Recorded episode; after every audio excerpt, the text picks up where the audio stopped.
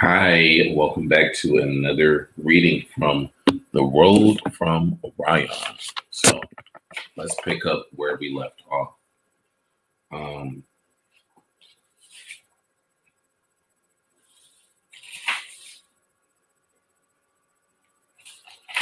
did we read chapter four yet? Let me see.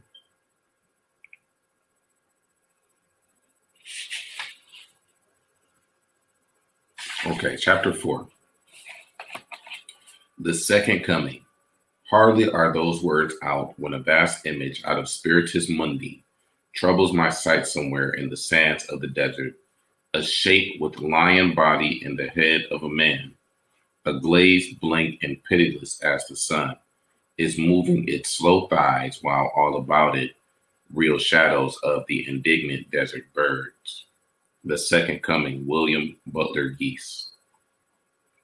Written accounts confirm that during the heat of the summer, it was not unusual to find William Flinders Petrie in his maroon underwear digging in the hot desert sands.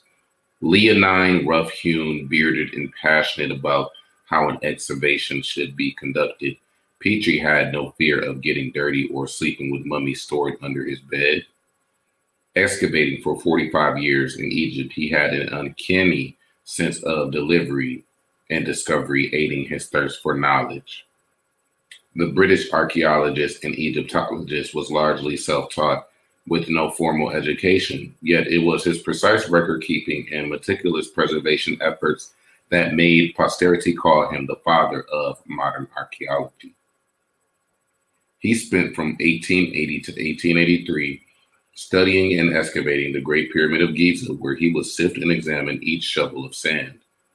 Sir Flinders Petrie, author of The Pyramids and Temples of Giza, 1883, discovered that the base circuit of the pyramid represented the Earth's three separate lengths of years the solar tropical year, the sidereal year, and the anomalistic year. To William Flinders Petrie, the Great Pyramid was a symbol of a glorious past and a higher spiritual reality. Petrie's exactitude and scientific excavation techniques matched his integrity, for gold digging and grave robbing were inferior pursuits for a mind questing for an ancient civilization's hollow knowledge.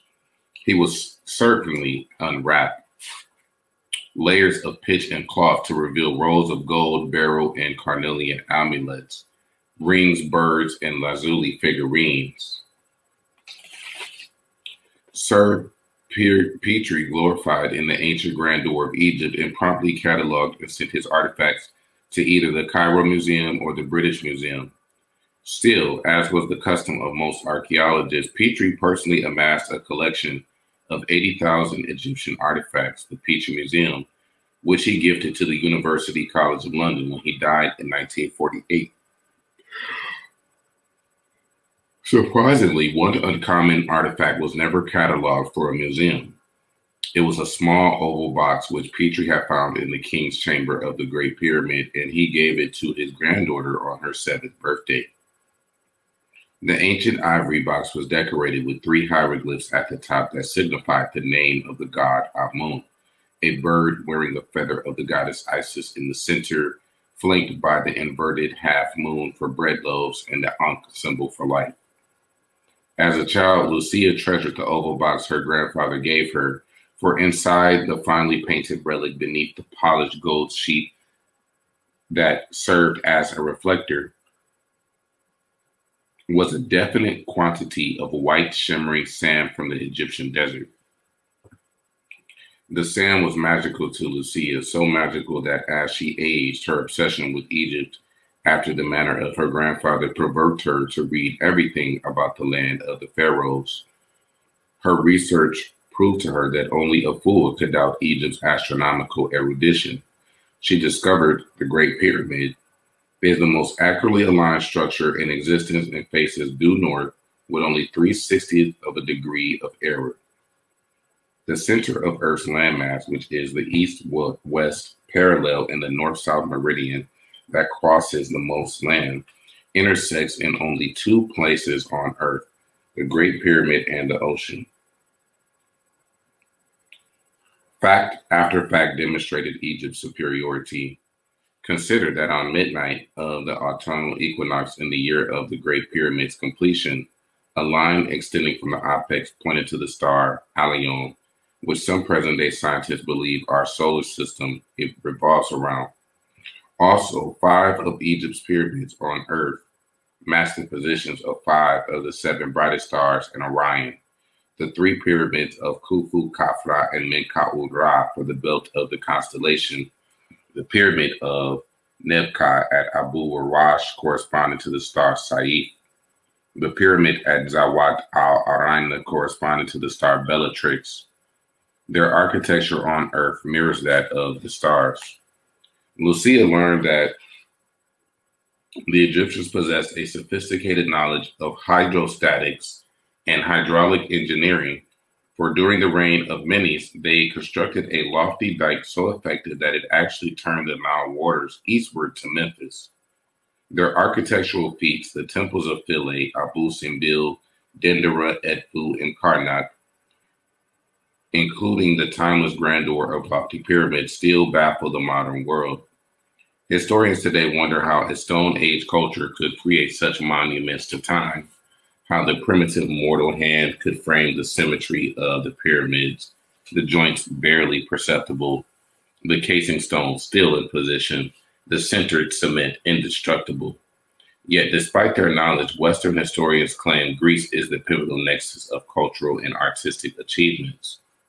Always searching through the opinionated middle of history, Lucia discovered that the Greek historian Herodotus was the first to write about the seven wonders of the world, and later Greek historians followed suit with their descriptions. Five of the seven wonders were built by the Greeks, yet of all seven wonders, only one remains the Great Pyramid of Giza. On a more personal level, Herodotus wrote in Book Two that the black skinned Egyptians and the Ethiopians have practiced circumcision since time immemorial the Phoenicians and the Syrians of Palestine themselves admit that they learned to practice from the Egyptians. Like grandfather Petrie, Lucia believed modern chemists, astronomers, mathematicians, philologists, painters, and architects should look to Egypt, the origin of their arts and sciences, for knowledge. In light of this wisdom, Greece's purloined contributions look like the chopped liver of a Prometheus. As a consequence of her research, Lucia began to believe that the white sand in her ivory box may have had a special use in Egypt. Why else would it come concealed beneath the gold reflector? It must have had a purpose. To unravel the mystery, she analyzed the chemical composition of the ancient powder and then fashioned a partial thesis for Gross to swallow so she could take a leave to investigate the sand's properties. She then hired John and I as research assistants. Like her astute grandfather, Lucia's intuition would prove to be a great advantage in a world of scientists and scholars who sometimes ignored Aristotle's statement that reason is subject to error.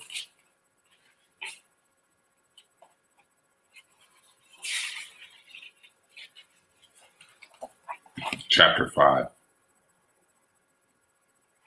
Look out, New World. Here we come. Brave, intrepid, and then some. Pioneers of maximum audacity whose resumes show that we are just the team. To live where others merely dream. Building up a head of steam on the trail we blaze. Changing legend into fact, we shall ride into history, turning myth into truth. We shall surely gaze on the sweet unfolding of an antique mystery all will be revealed on The Trail We Blaze. Lyrics to The Trail We Blaze by Elton John. John and I packed just enough clothes and supplies, hiking boots, a jacket for the cool evenings, a couple research notebooks, and two cases of Coors beer, which we were now drinking and spilling all over the old Bronco as it lurched up the last dusty road to Lucia's house. The sun burned relentlessly above the mountains along the road, which curved sharply to the right, and the landmark we were looking for soon splashed into view. A natural granite tiered waterfall spilled out of the cliff's rocky jawbones like a huge swirling tongue in a black stone face. Against the walled sky of amethyst mountains, it rose before us like a mute and living thing, writhing, eyeless, menacing in its sight. Defensively, John swerved sharply, almost a missing road to Lucia's. Then he downshifted the Jeep to scale the last narrow incline, where a red tiled roof separated a tan two storied house from the indigo sky. In the west, the red sun was setting, muting the purple mountains that blended into the tawny gold desert below. Central to the old world design of the southwest, a double arch entrance with potted pindo palms landscaped the walkway leading east past the front door to a glass laboratory.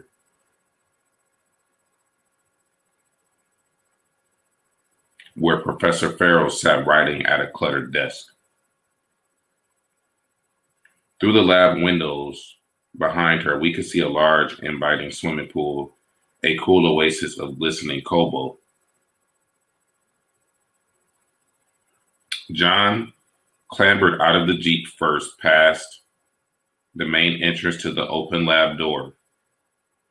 A couple of beers made him over anxious, for he knew Lucia had analyzed the sand in her ancient Egyptian box. Lucia, I want to know what the composition is he said as his eyes searched her desk for a glimpse of the magic compound. In the past, we had worked with Lucia on several of her genetic experiments, so John felt comfortable calling her by her first name. It is something I didn't expect, said Lucia, motioning us to a small vial of the stuff of the lab counter past her desk.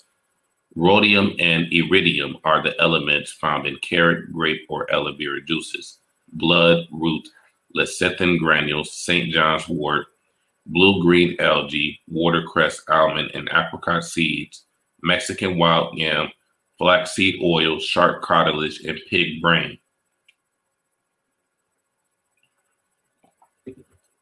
She took a breath and continued. The major uh, ingredients of this powder are rhodium and iridium, with trace percentages of platinum, silver, and gold.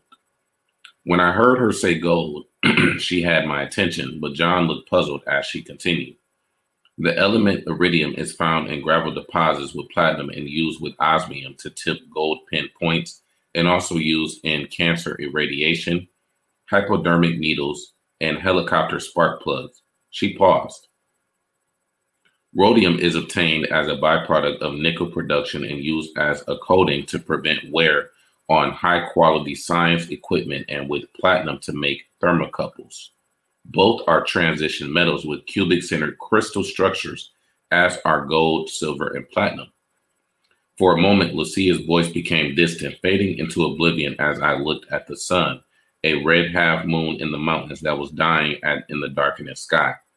It might have been the effect of night rising that made the sun coalesce into a triangulated crystal as it sunk into the earth I wasn't sure. Then I realized I missed a lot of what Lucia was saying, but John was attentive and she continued explaining the Egyptians were aware of iron, gold, silver, and copper. She then said that they had easily processed the natural elements found in the earth by sifting the dirt out of the desert sand, and the result was the soft white powder, which was she was now emptying from the vial into a petri dish. It had a turquoise blue fluorescent glow that was hypnotic. Obviously, this desert powder has some interesting properties, I mused as I bent down to smell it, but it had no odor. It looked like dynamite, an invention that made a fortune for Alfred Nobel.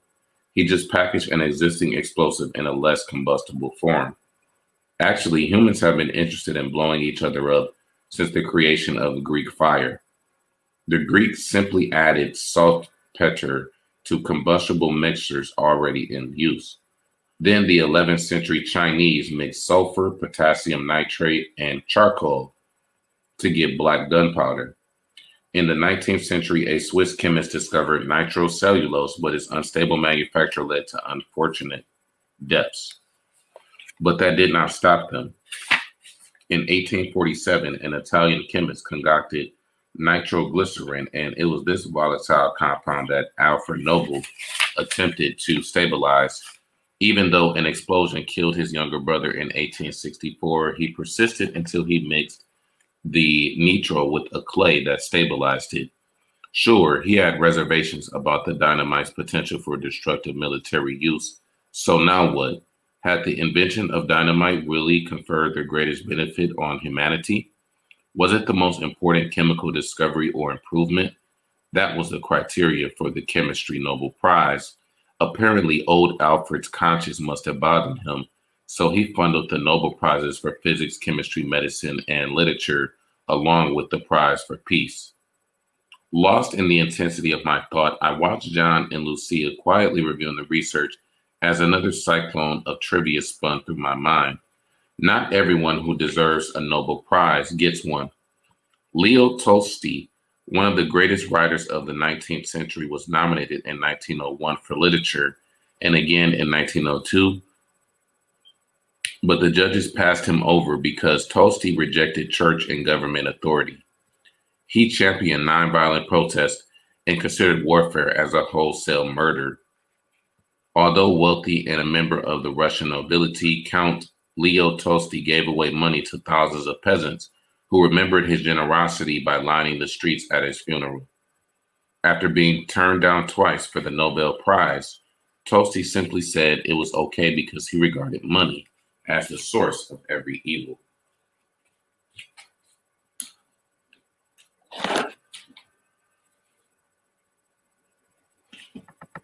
But not everyone accepts the Nobel Prize.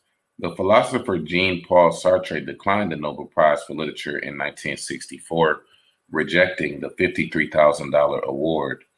Sartre said a writer must refuse to allow himself to be transformed into an institution, even if it takes place in the most honorable form. In contrast, Nobel laureate Fritz Haber, who invented the process for turning air into nitrogen fertilizer for food production, accepted the 1918 chemistry prize, and his maxim was a scientist belongs to his country in times of war and to all mankind in times of peace. For this reason, Haber pioneered the use of poison gas in World War I. In April of 1915, the German army used chlorine gas for the first time against the French at Ypres in Belgium. The French soldiers saw billowy clouds of yellow green toxins drifting toward them, and then they inhaled a peppery pineapple odor that left them with chest pain, burning throats, and a slow death by asphyxiation. When these attacks began, the Allied troops wore masks of cotton pads soaked in urine to neutralize the chlorine.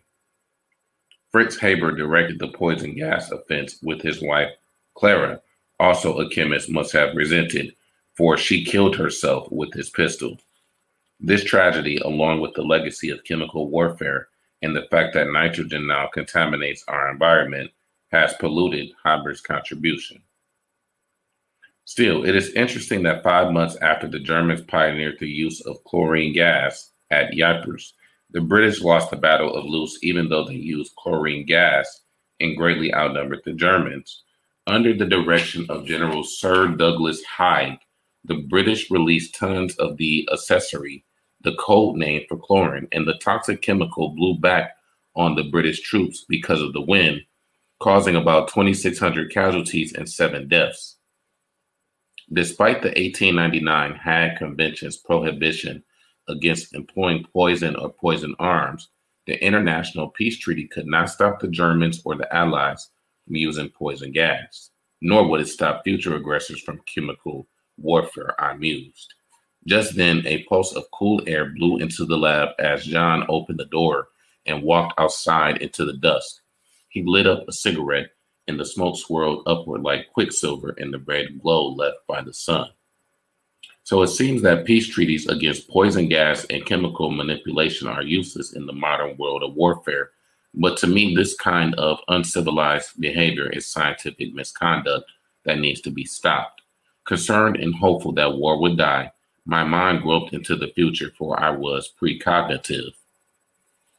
As futurity flashed forth, I knew that chemists at the renowned University of Chicago would synthesize a new explosive, a molecule of eight carbon atoms to which they would attach nitro groups. This highly combustible cube with an explosive energy content greater than any known non nuclear device will become a reality in the year 2000. They will call it octanitrocubane, a real feather in the college caps, or should I say, war helmet, for the U.S. Defense Department and the National Science Foundation were the funding sources of the research. The inventors would claim that octanitrocubane would burn into carbon dioxide and nitrogen upon detonation.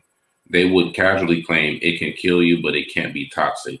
And even the American Chemical Society's chemistry magazine would herald the synthesis of octanitrocubane as one of the year's chemistry milestones. Things would certainly come full circle if the inventors of this explosive cube were nominated for the Nobel Chemistry Prize.